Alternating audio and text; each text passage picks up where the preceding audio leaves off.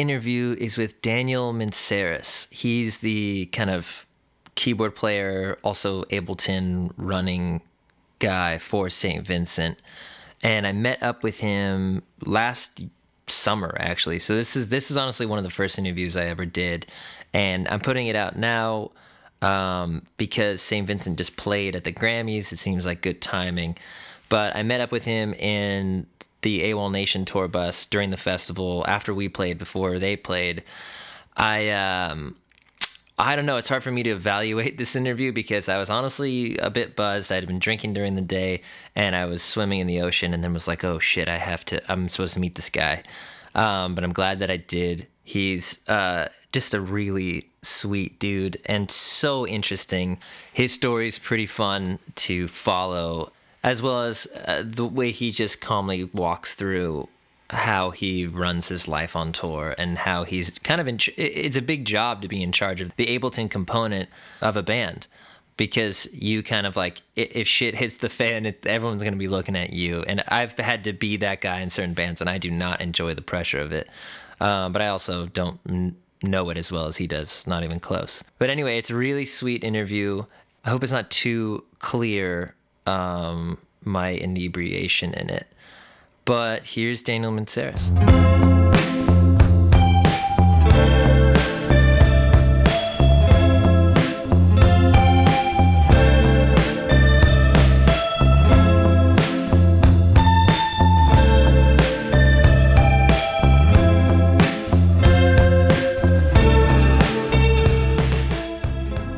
Today I'm lucky enough to have Daniel Mintseris. Is that am I saying it correctly? Mintseris. I usually say Mintseris. Mintseris. Okay. Uh, with me, you are currently on tour with St. Vincent. You're doing keys as well as Ableton with her. Like. That's right. In my case, keys and Ableton is sort of the same thing. Okay. Because um, you're playing the keys through Ableton. That's right. Because Ableton is my host, and all all the sounds are being performed live and generated in Ableton using various okay various instruments, software instruments within Ableton. Um, yeah. Yeah, and I'm bringing that up mainly because I was when uh, looking you up, I saw that like you have some tutorials on how to better use Ableton for live setups. For live performances, that's right. Yeah. Lynda.com hosts some pretty cool courses. Um, about well many things, but uh, including audio and music. Yeah. And a couple years back, I made a course for them about using Ableton on stage. Yeah, I watched uh, I watched some previews. I didn't purchase the actual videos, but I watched the previews, and it looks very legit. Um, for people who might listen who don't know what Ableton is, it's a digital interface for programming sounds for live performances, right? Uh, Is there a better well, way that, to that's, describe that's it? definitely a, a one very legitimate way to use it, but you can do a lot of things with Ableton. It's Yeah, it's yeah, a digital yes, yes. audio workstation DAW. Uh, you can you can definitely use it for live performance in a variety of ways. Uh, maybe sometimes even more like a DJ, uh, and and it's also I think is really good for just playing keyboards uh, and Yeah. hosting various sounds. Um, you can also a lot of people use Ableton for songwriting Yeah. uh, because it has really cool sort of on the fly capabilities that allow you to capture an idea and then Mm. work with it later and build an arrangement. Yeah. I have a lot of friends that do writing on Ableton, but I, for some reason, can't get my head around it the right way. Right. I, I, I, the logic, like form, the layout seems to make more sense to me. Yeah, Ableton has sort of two layouts. One is the traditional one that everybody knows. Yeah. Uh, but then there's also session view that mystifies a lot of people. Yeah. See that. Even playing in bands where like I've triggered the Ableton thing, I've never fully understood it. Which we don't. We're not going to do a master class on Ableton right now. No, we shouldn't. we should steer away from that. Um, but we're sitting in the back of the bus right now at Hangout Fest in Alabama. I'm. We're hanging out. We're hanging out at Hangout. Like you're supposed to. Yeah. I'm uh, might smell a bit right now. I played the show and I went directly into the ocean uh, afterwards, so it's not a proper shower. So I hope it's so not you too smell of fresh ocean. NBO. I'm sure a combination, a cocktail. Yeah. But yeah, so so you're on tour with St. Vincent right now. I am. And I'm really excited to see you guys play later. Thanks. I've actually Thanks. never- We're excited to play. I've played some festivals with you guys, but never. It's always that thing of like, well, we're playing Friday and you guys are playing Sunday or Right, something. yeah. Um, so that's never worked out. So this will be my first time catching you. But to start uh, a bit back at the beginning of how you got into music and touring, I saw you were born and raised in Lithuania. Yeah, yeah. I grew up in Lithuania. Uh, I moved to Philadelphia when I was uh, 19. and just to s- pursue music. Uh, actually, my family moved to the states. Oh, okay. So you went with your family. And uh, and yeah, I went to school in Philly and called it home for a few years. And then I moved to New York. New York, and you still live in New York. I still live in New York. Yeah, New York is definitely home now. Yeah. New York is probably more home than any other place I've ever lived. And, uh, I'm, it's I'm a- one of those transplants who become passionate New Yorkers, Isn't that like every New Yorker though? uh, except the ones that grew up there. Yeah, yeah. What do you have a? Do you prefer a certain area of New York City? uh, I like where I am. I live in the north of Manhattan. It's a pretty quiet, relatively quiet neighborhood Yeah. called Washington Heights. Yeah, I've been there for a good while, and only more recently does it turn out that it, among other things, it's great for raising kids. Oh, of, of which I have one. So Okay. yeah, it's working out pretty well. I like. Uh, There are lots of parks around, very family oriented, and just kind of removed from all the all the downtown and Brooklyn madness, which Yeah. I like to participate in, but wouldn't. But you necessarily like to leave when in. you're That's done. right. Yeah. Yeah. not not always stay in it. Yeah. Uh, that's nice. I've never spent any time in Washington Heights, but it sounds yeah, lovely. not a lot of people have, uh, even New Yorkers. But um, it does make for some lengthy commutes sometimes. Yeah. Because a lot of the action is in Brooklyn. yeah. And uh, I actually don't mind it. It's a good way to get some reading done. And yeah. On the subway. That's right. Well, so you moved to the states and you started studying more music though, because you started playing piano when you were really young, right? I started piano at seven, yeah.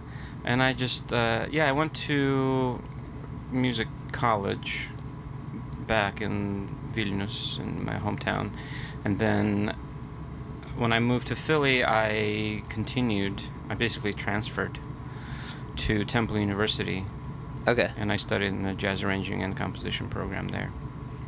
And did you play in any bands or anything like that back in Lithuania? Uh, yeah, I sort of started a little band in Lithuania and then played maybe in one other band. But I, yeah, I didn't really, I wasn't familiar with the with the band culture. Somehow I didn't end up as part of it. Yeah. Um, neither there nor here, I have to say. Hmm. So yeah, I just kind of studied and played with my friends a little bit. That's fun. Is there is there not much of like a band scene? I'm sure there there is, but you just you just didn't find it. I yeah, I missed it somehow. Okay. I think possibly because uh, I studied classical as a kid, and then I studied jazz when I was older, hmm and um, yeah, I just sort of I guess I didn't spend enough time there as a as an older teenager to to get into bands. Yeah, you know, dive into the scene. Nineteen is you know that's when I left, and before that I was really busy at school. Yeah. Um, so, so yeah, I, I did play with some friends, but it wasn't. I suppose it was a band. I Yeah. don't know. I hesitate to call it a band. Okay. we can. I mean, whatever you want to call it. A group, a formation. A, Yeah. Yeah. Um, and then uh, when you moved to New York, like, how did you start getting into playing live music with with other people out here? In New York. Yeah. Well, I just kind of looked for every opportunity. I wasn't very picky early on. I was. I Mhm. just kind of set out to. I thought, well, here I am. I'm out of school. I want to make a living at this. How do I do that? Yeah. That, that was my main goal. I wanted to prove to myself and others that it's possible. Totally. So I just sort of looked for every opportunity. So just just you wanted to make your money playing music with people. Yeah. Yeah. Yeah. Anything that came my way, I wasn't. I thought of it as an opportunity to hone my craft. Yeah. Of course. Yeah. And uh, what was the first time you got paid to play music? I guess like Uh, live. Well, I was still in school when I got paid. I Oh. played, yeah, I played some I don't know. I think I played some lounge piano in a hotel. okay. Every other week or something like that, subbing for somebody. And I guess that's They paid me for that.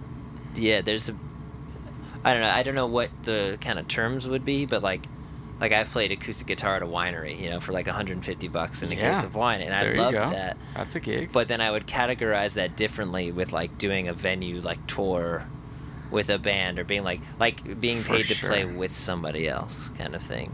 uh huh. Uh, Right. I um let's see. I played with a singer-songwriter named Kika. She became a dear friend after that. Um, yeah, I sort of I ended up a freelancer on the New York scene, uh, just meeting people by word of mouth yeah.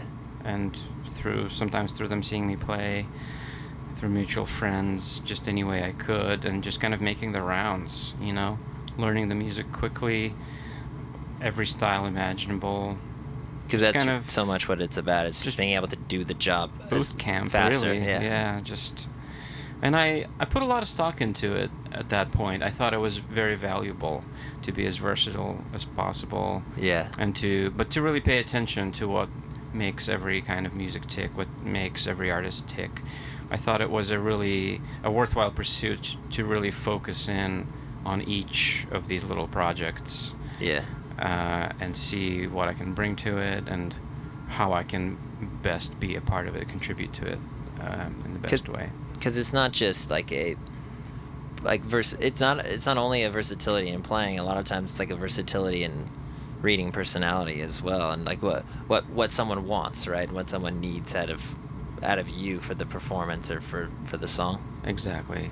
It's also a versatility in what skills to use, what skills not to use, yeah how to listen, how to be creative in a way that suits the project. Yeah, it, it's pretty good schooling. It's a combination i think of probably a few unique skills to be able to be great at that you know like diving into a band and then figuring out which of your musical skills to use which of your personality skills to use which of your comedy skills maybe to to not use or to use Right. uh, not offend anyone or Right. yeah and so you and you just kept gigging and that and, uh, and essentially do you feel like you that's still the path you're on you're just for way further down on it It still sort of feels that way. It feels a little less that way in the last few years because um, maybe more than a few years, I suppose. When I- When I s- when I started touring more, because for a while I was just a local freelance musician. so you were just gigging in manhattan kind of thing Manhattan, Brooklyn, yeah. Um, and then after a little while, I started I started touring a bit more, and uh, that takes you out of the scene. Obviously, while you're gone, it's always yeah I remember feeling like I was really missing out. Um, but yet, of course, I was loving being on tour and playing for bigger audiences with with people who I don't know sold tickets. yeah, that you actually felt like you were a part of something that was doing something or had a right, purpose. Right, exactly. Uh, Just in a bigger way. Yeah, Uh, it felt, it felt like an experience of another caliber, which by then I had felt like I um, had been preparing for and was ready for. Hmm. Who was your first tour with? First proper tour was with Marianne Faithfull. I'm not familiar. I- I- Marianne for- Faithfull is a sort of rock icon from, mm, you might say, the 80s. Okay. some 70s, 80s. She was sort of on the English rock scene with the Rolling Stones. Okay.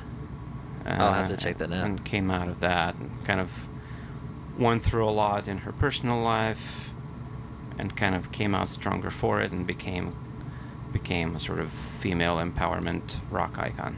Oh, sounds great. Yeah. I'll have to look it was very cool. It was a great experience musically and professionally, and it was also great to be around someone who's that charismatic and, and that sort of real Yeah. in a way. Uh, yeah, it was really good. I did that for a few years. And was that like your first tour? Did it did it meet your expectations? Did it exceed it? Uh, in well, both, both. In uh, well, in, it's funny. In, in some ways, actually, my expectations were higher than. Uh, in some funny ways, my expectations were higher. For example, uh, th- than than what I ended up Mm. ended up witnessing. Yeah. For example, I had an expectation that everything would be really, really well organized at all times. yeah. Uh, or, for example, I thought that there would be like really ample rehearsal time to really Mhm. get the music to sound its best. Yeah. Yeah. And a lot of rehearsals I'm ended the smiling. People shows. can't see it, but I'm Yeah. smiling because none of that happened. yeah. But it was good. It was good for me to to see how things work in the real world sometimes. That you Yeah. just you just jump in one two hour rehearsal and then you go play a show for Yeah. two thousand people, People expect you to and just that's fine. it. Well, I mean, there are different, obviously, very different cultures uh, with different artists. Some artists do that. Some artists would never do that. yeah. Uh, some, some artists uh, rehearse ad nauseum to the point where you're like, let's just get out and yeah, play burnt because out on the music already, yeah. So, but in that situation, yeah, I mean, I was prepared. Certainly, if if nothing else, I knew to be prepared. Yeah. Uh, whether or not other people are prepared is another matter. And Yeah. you know, and then later down the road, I also learned the value of not being prepared. How, what do you mean by that? Sometimes it's good not to be prepared because then uh, there are fewer expectations and you are m- in the moment more and you're just using whatever skills you have without Mhm. thinking about it You're not as married to like the audio recording of it or something. you're not married you're not you don't you don't know what's happening Yeah. and, and and that sometimes can be great because your instincts just have a more direct channel Yeah. to the audience and to your fellow musicians. And I- I, that's something I saw with the older musicians on that tour and something I was I was trying to learn in a hurry. Uh, sort of where finesse in performance was not what it was about at all. Hmm. It was about the moment. It was about the magic that ha- somehow mysteriously has to be summoned Yeah. uh, for for the people in the audience. And how do you do that? Preparation is maybe not the way. Yeah. I mean, it helps to know what key the song is in, but yeah. um, you know, if you don't, then you'll find out in a measure or two. So Yeah. Well, and it's also that kind of mentality only works when you have a certain level of skill and experience going into it. Obviously, like, uh, but I think so. D- having those tools in place, yeah, I guess that could lead to the most kind of inspirational performance. Or Yeah, yeah. There's another way that it can. I've thought a, a lot over the years about the value of skill, mm-hmm. and uh, I'm comfortable with both ways of thinking about it. One being that skill is necessary, and the more of it you have, the better. And then it's just a matter of being judicious in how you use it. But I'm also comfortable with the idea, even though I've basically, you know, I, I won't ever fully experience that because I already have the skills, and it's very difficult Yeah. difficult to unlearn things. But I do see a lot of value in not having skill, uh, not having versatile sort of I can play anything at any moment kind of skill, uh, because then, you know, let's say, let's say you're 16 and you start a band with your buddies, and then you do that for 40 years with those people Mm-hmm. that's a very different skill set. Yeah. It's very limited skill set one might say. Like all all you know how to play is those songs. Yeah. But you learned how to play your instrument just with these three, Yeah. four people. And that makes for a much more unique approach to the instrument than you can develop in any other way. And So- that's I, I gradually learned the huge value of that. Yeah. Yeah.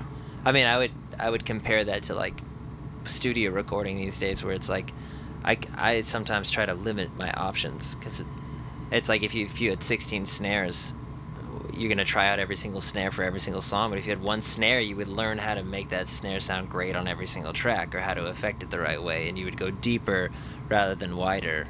I don't know. Sometimes I find myself jealous of of people that are just like, well, uh, I know how to play. I play this guitar, and like, and with these guys, yeah.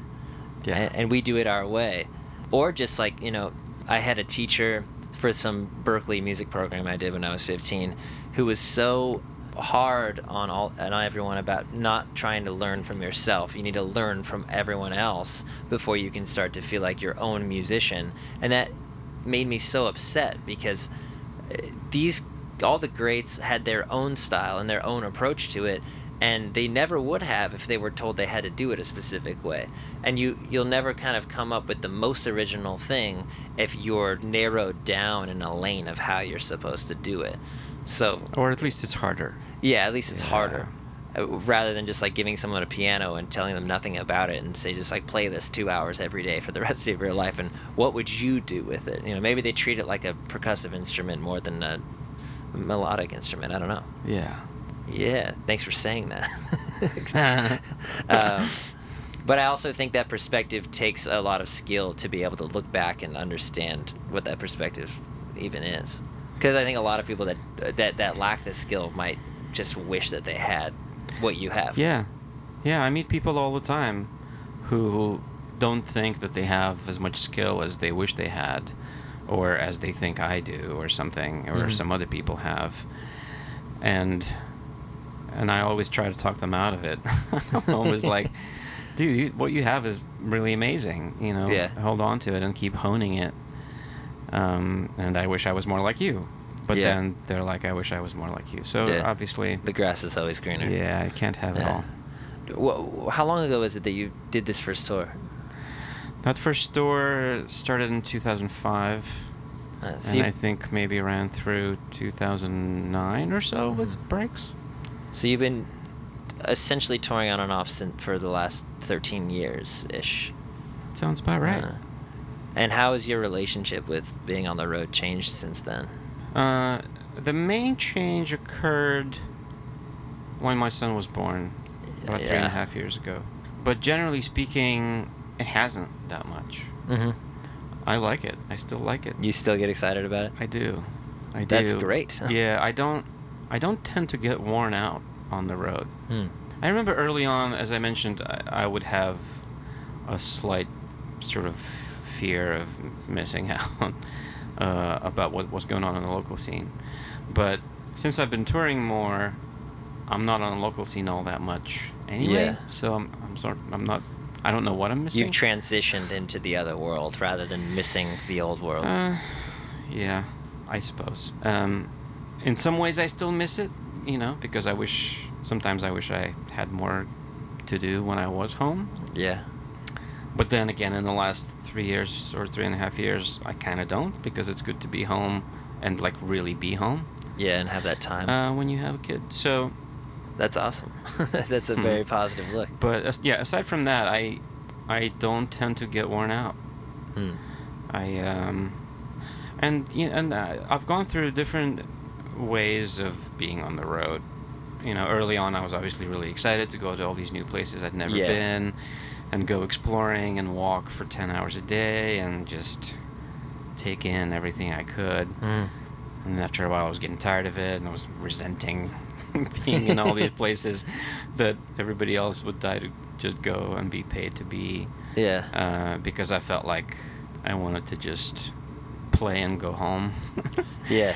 Uh, and then I got over that, and um, and then I discovered there's another way to be on the road, which is to essentially try to maintain your home lifestyle. Okay. Uh, so, you know, what would you be doing? Would you be working on music? Okay, well now, thankfully there are ways to work on music while you're Mhm. on the road. You you have to have discipline about Yeah. it, but you can do it. So you try to maintain your same rituals at home on the road as well. To some extent, obviously, it's not possible 100%. But yeah. I remember there were a couple of tours. Uh, you know, one one thing that makes me feel at home is that I can cook in my kitchen.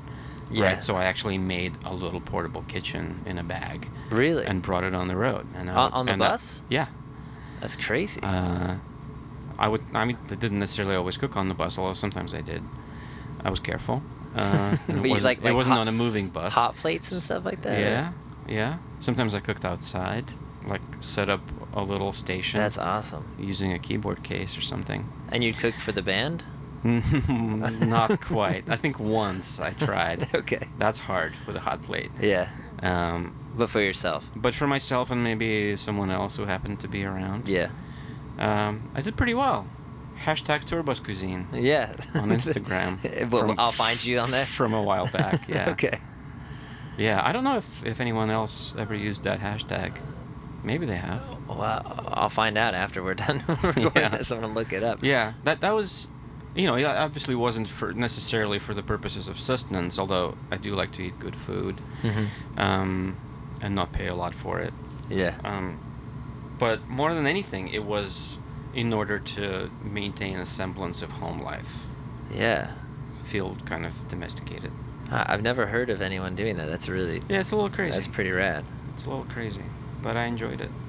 Awesome. Um, and you know, I don't know. Being on tour is cool because, it, well, I suppose it depends, but um, I've often been very lucky to tour with people whose company I really enjoy. Yeah. So And that makes a that makes a huge difference. I mean, because I they become your they're your touring family. yeah, you can be spending a lot of time with these people on the bus, but we get into some really amazing conversations and Yeah. discover things about each other and the world, and we're just great friends, you know. Yeah, I mean, it's not very often you just like basically change roommates or like uh, e- even if the band stays the same, if you have a d- different crew or something like that, or or but but especially when you change bands and all of a sudden you're like, well, cool. I mean, when I joined this band, AWOL Nation, Isaac was very much like uh, we both just opened up to each other about everything because it was like, well, we're gonna be living together for a long time, so might as well just cut right through all the bullshit and go straight to like the heavy stuff of who we are, kind of thing, which was really refreshing that he had the similar approach that I would like to take. Totally. Yeah, but uh, and you you know Isaac through music too. He said you guys did a show together. Yeah, we did a show together in L.A. I had a brief stint of living in L.A. a few years back, and uh, we played with film composer Craig Wedren. Yeah, I hear his name all the time from, from Yeah, Isaac. yeah, super talented guy, and uh, I was lucky enough to meet Isaac on that. Yeah, it was really fun. That's cool. He said you were great. That's So- very nice of him. He's a nice guy. Um, I mean, not so nice that he would exaggerate about how good you were, but, but nice enough where he would let me know if you were. Um, in case he listens to this, he's yeah, he's all right. Um, but yeah, well, that's that's all really cool. It's so you had a kid three and a half years ago. You were saying? Yeah, yeah. My son was born essentially in the middle of tour. Okay. So it took it took some doing to be able to step away from St. Vincent and not disrupt things Yeah, you took a break. too too much. 2015. Was it? Uh, he was born in 2014. okay. So it was still very much going. Yeah. Very much going. Uh, I was able to ask someone to step in who was able to do that without much rehearsal, and it's not an easy. It's not an easy situation to step into Yeah. because there, there was a lot on my shoulders. hmm Um, so, yeah, I'm very thankful to him. It's a guy named Peter Dyer, Peter Dyer. a LA guy. Yeah. And then and then you ended up uh, transitioning back into St. Vincent after. Well, I only took two months off. Oh, okay. So it was only for a little Uh, bit. Was it? I guess it was two months off around the birth, and then maybe another month, a, a little bit later, something like that. Yeah. I'm a little vague on the details. I mean But- that that's the dream situation where you can, when things arise and you have to take care of life issues, or matters of life and um, new life, um, and then you're able to go back to the project you were working on. That's really cool. Yeah, yeah, I got very lucky. I got lucky with Peter Dyer, and I also got super, super lucky in general in life with Annie Clark, who's St. Vincent, who was incredibly gracious about Yeah. the whole thing. Well, you're obviously valuable to her if she was gonna work around you like that. So that's cool. Which is like that makes a huge difference when you're touring with someone when you feel valuable, and and that's important to the It people makes you're all with. the difference Yeah. in, in, in any work. Yeah. Um. And then you went back with the band touring, and uh, how Is that have you ever brought your son on the road? Is that tough to to make that transition to being at home and then being back on the road for a while? Yeah, well, he, he's young enough that every time it happens, it's a different scene because he's It's changing constantly changing. so much. Yeah. So very early on, uh, my wife and, and he did come out on the on a short run, and he, you know, slept in the back lounge uh, in his in his pack and play. Um, but he certainly doesn't remember it. He was much too young. But Yeah. it was but it was I was very happy to have them both along. Yeah. Um, and again, grateful to, to the band and crew for being so cool Yeah. about it. Um, 'Cause that that had to be really fun to have b- both versions of your life in one place. it was um, it was kind of crazy. Yeah. it was kind of crazy. um, but then, um, well, then St. Vincent took a, a pretty lengthy break, and I was at home a lot more. Yeah. The little tours that I did do, um, it kind of didn't make sense to bring him. Yeah. Um, but he might come out now that we're on the road again. He might come out for a spell here and there. I guess Yeah. we'll see. Yeah. I mean, that's the the guitar player in this band. AWOL, he, his dad was the drummer for Pearl Jam for a while, and he- I, I, there's all these pictures of him as like a three or four year old on the road with them, and it's so funny Oh, how cool! to, to check it out like that and see like him and his mom touring with his dad like that. Right. And uh, he, I mean, yeah, he doesn't really remember it, but I'm sure, I'm sure your son will be thrilled when he's older to look back on all these photos of him in these places. There, I mean, I don't know if you're taking photos, but if you're taking photos, he'll see them. I think we'll probably I'm take sure some photos. He'll be like, "Damn, I was a cool kid."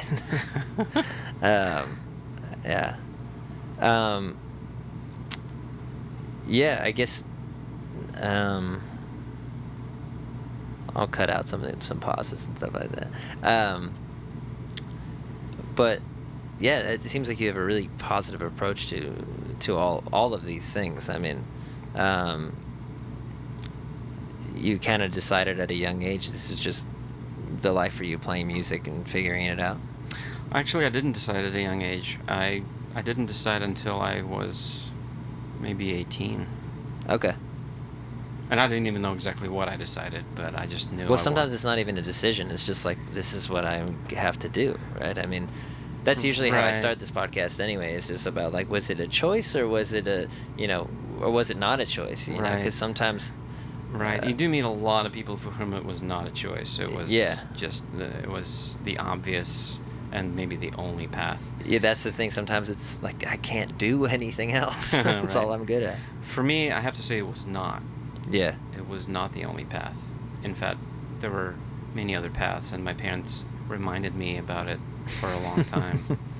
Did it take a while for them to get on board with the lifestyle? yeah, yeah, it did.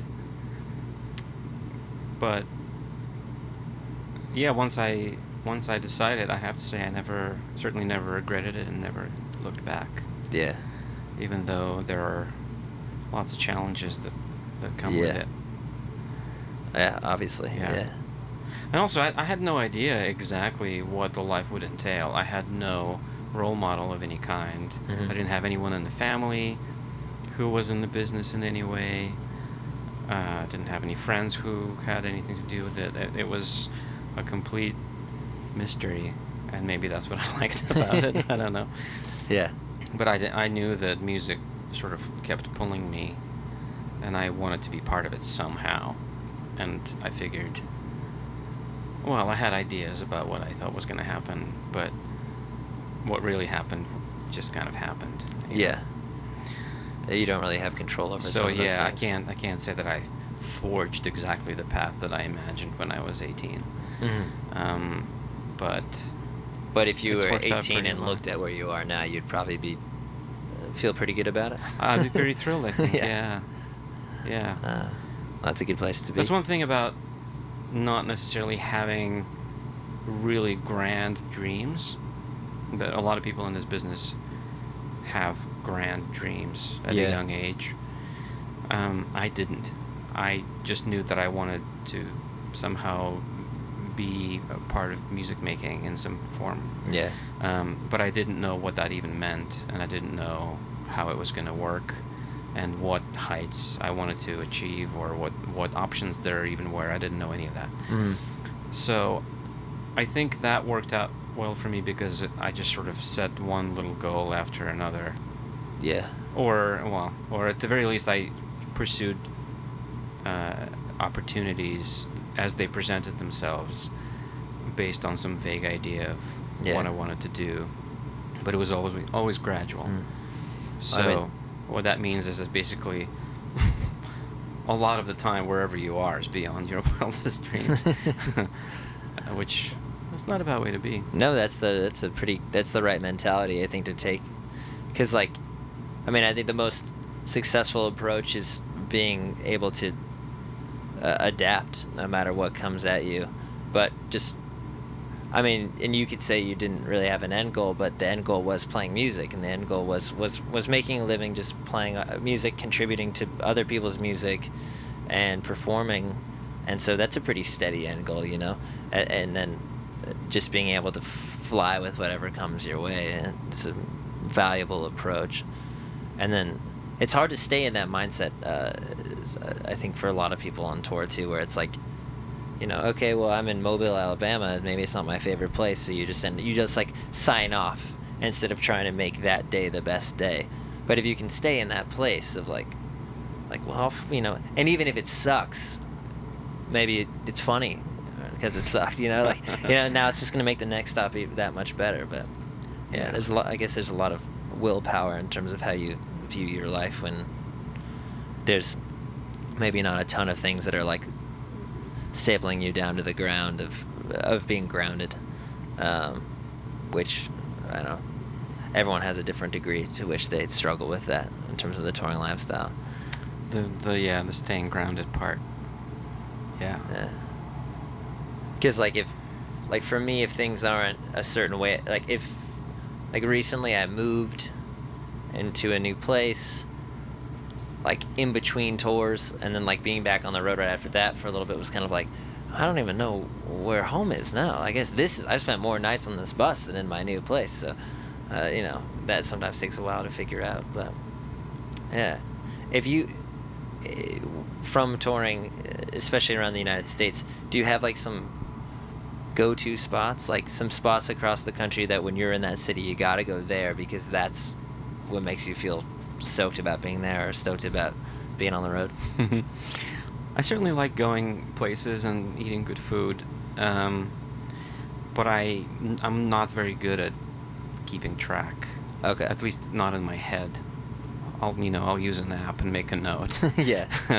and and find it and maybe vaguely remember something and then have to look it up or ask someone. Yeah. I, I've toured with a lot of people who are amazing at just knowing exactly where to go in each spot because they had been there before. Yeah. And they they just remember. I just I don't I don't know what's wrong Yeah. with me, but I just don't remember.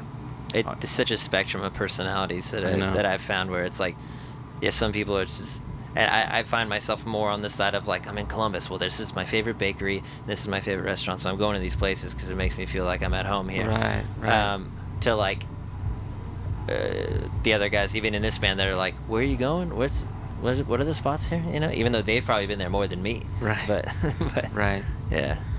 Yeah, I don't. That's not something I rely on for for maintaining the idea of home in my own head.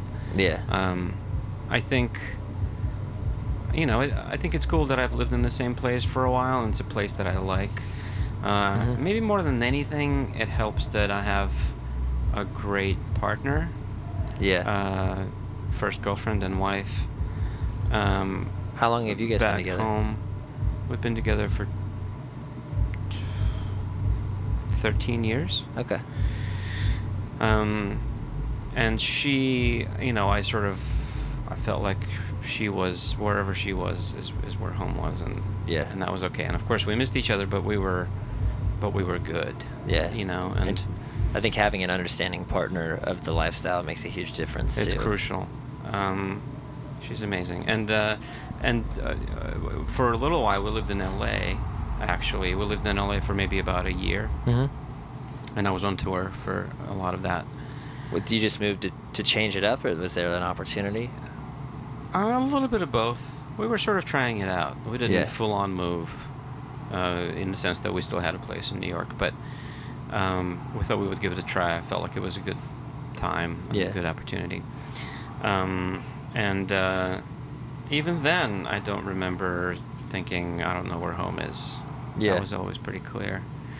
And um, and also by then, I think I was I was pretty good about uh, just staying productive on the road and and feeling feeling like I pretty much have most of what I need with me, Yeah.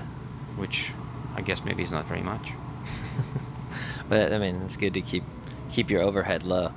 Yeah. Um, yeah, I mean, being productive on tour too is something that I've had to reshape in my mind uh, how I can feel happy about what I can get accomplished on the road. And I guess it depends on what kind of band you're playing with too, and the the level at which you're playing and the amount of time you have off. But like, for example, I, I, I keep saying this in every interview. I gotta stop referencing this, but uh, Isaac is like the most productive guy I've ever seen on tour. He brings his little mobile workstation. He's cranking out songs. He's producing, mixing things. It's like, it's crazy to see him just like lock it down and set up his thing super quickly and get to work. Where I'm like, but we only have an hour. Like I was gonna go for a walk, or I was gonna maybe call a friend of mine that I haven't talked to in a while. So uh, yeah, I, I see both ends of the spectrum. If you can be productive, I'm sure it's much more fulfilling too when you get home, knowing how much more you accomplished on the road, Yeah. utilizing your time the right way. For me, the most productive, uh, I'm the most productive when there's a deadline of some sort. When there's Yeah. an expectation, I'm supposed to deliver something, or I'm supposed to be ready for something. You know, in the next uh, some limited amount- limited amount of time. Yeah. And then you sort of have no choice, but that ends up being the best choice. Yeah. um, because being productive, I think, is is the best cure for any any kind of tour malaise. Yeah. Uh, I think uh, whenever I've had any kind of tour malaise, it was because I felt like I was like I'm wasting missing- away. Yeah, like life was passing me by somehow. Like I remember early on, it felt a little bit like life was kind of suspended while I was on tour. Mhm. It was waiting for me to get back, and in the meantime, I was just kind of in some sort of limbo. In some Yeah. sort of tourist limbo. Yeah. but uh, yeah, I, I, I got out of that, and also I, I enjoyed it early on to some extent because it was great to see places and just hang with people and Yeah. just kind of experience uh, whatever it was. But at a certain point, you don't need to be in Columbus, Ohio for the eighth time and go around and try to find something cool to do. Something like that. Yeah. Um, well, you have the rest of this tour cycle with St. Vincent coming up? Yeah, yeah, we're on the road through October that we know of, and um, Who knows what gets piled onto that after that? sorry, Who knows what gets piled on to, to those dates maybe right, after that? right. We just kind of you know take it a month at a time. Yeah. Is there anything excited exciting for you coming up besides that? Uh, not sure yet. Not sure yet. One thing that might happen is that I make might make another course for lynda.com. Okay. Um, that's still in developing stages, but yeah. And you help other artists set up their Ableton? I do that. Yeah, I, I've done that. Um, most recently for Elvis Costello and the Imposters. That's really that fun. Was, that was really really fun. Very gratifying. Um, I have to say, I, I, the the handful of times that I've done that, that I've set up tours for other bands that I wasn't a part of, Mhm. and just kind of sent them off. Um, I really enjoyed that work because it's sort of like you get into you're in the band for only a little bit Yeah. but you do need to understand what works best for them, uh, even to the point of figuring out people's personalities and Yeah. who wants to be in charge of what. And So it's like a um, producer, but of a live of a live show. Essentially, a, record, little yeah. bit. I'm sure it varies greatly from from project to project. Yeah. But yeah, I really that was one aspect that I really enjoyed, and then I enjoyed the technical aspect as well, kind of figuring out the best, most transparent way for technology to exist within the Mhm. band. That's kind of I, I think of that as my specialty if I have one, because there's a lot of people setting up setting up playback, you know, just sort of straight up playback. Yeah. And there's a bit of a formula that works for that, and that's great Yeah. um, and I'm happy to do that. But um, I also find it really interesting to help people maybe build their sounds and build a reliable way for them to perform with the technology and use the technology directly in performance rather than as, as a playback machine Yeah. um, and and also to, to really serve their purposes as live musicians, uh, rather than shackle them in any way or constrain. You know, just the, I use the word transparency. You know, just sort of be there and for, for the technology to be there and help them, Mm-hmm. but not get in the way. Uh, Yeah. You know, I think I think that's generally the challenge with technology in general, and I've talked about it before. But um, I find that a very cool challenge. How much how much can we do? You know, the computer is still not great at listening to us, but Yeah. uh, how far can we push it to just be helpful and not limit us too much in a way that's not fun? Yeah. So it's it's more of a tool than a constraining agent of the band. It's an instrument. I think of it Yeah. as an instrument. Yeah. Yeah. So, yeah, that was really hope. That was really really fun to do, and I hope to do more of it. Yeah. To whoever's rocks. listening, whatever your budget is, don't be don't don't be scared. Um, yeah. Reach out to Daniel Mintseris. Where, where where can they find you? the these listeners. uh, well, Instagram is good. That worked.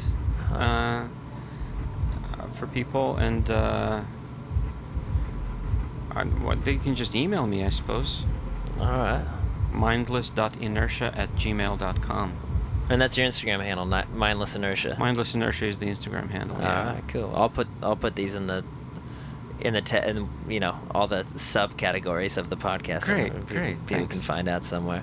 Um, well, that's great. Well, I'm really excited to see you play in a couple hours. Um, I don't know if I don't know if the mics are picking this up, but I think it's Logic is maybe playing right now on the main stage. It's super loud. Oh, or well- maybe, yeah. Something that uh, maybe it's not being picked up in the mics, then I'll just cut all this out. But if uh, if the last 15 minutes have been plagued by like boom, boom, boom, boom, boom, boom, um, that's what it is. I think it's Logic. That's just that, that's part of touring. That's just part of what, yeah, this whole thing. That's we're really excited to to go to sleep here and then hear the Chainsmokers at like 11 p.m. when we're just trying to fall asleep. Yeah. Because I think we can't get out of here for some reason until 1 a.m. But I don't know. Anyway, thanks so much for taking the time to talk to me. I, Pleasure. I'll let Thanks you for get back having to me. Thanks for to the reaching crew. out. But uh, yeah, hopefully. Hopefully this isn't uh it's not too crazy to hear your voice talking about these things later down the line. But uh, I'll send you this podcast as soon as it's uh Okay, thanks. it's edited. Thanks a lot, yeah. man. Yeah, Thanks. thanks so much. Thanks. All right. Goodbye.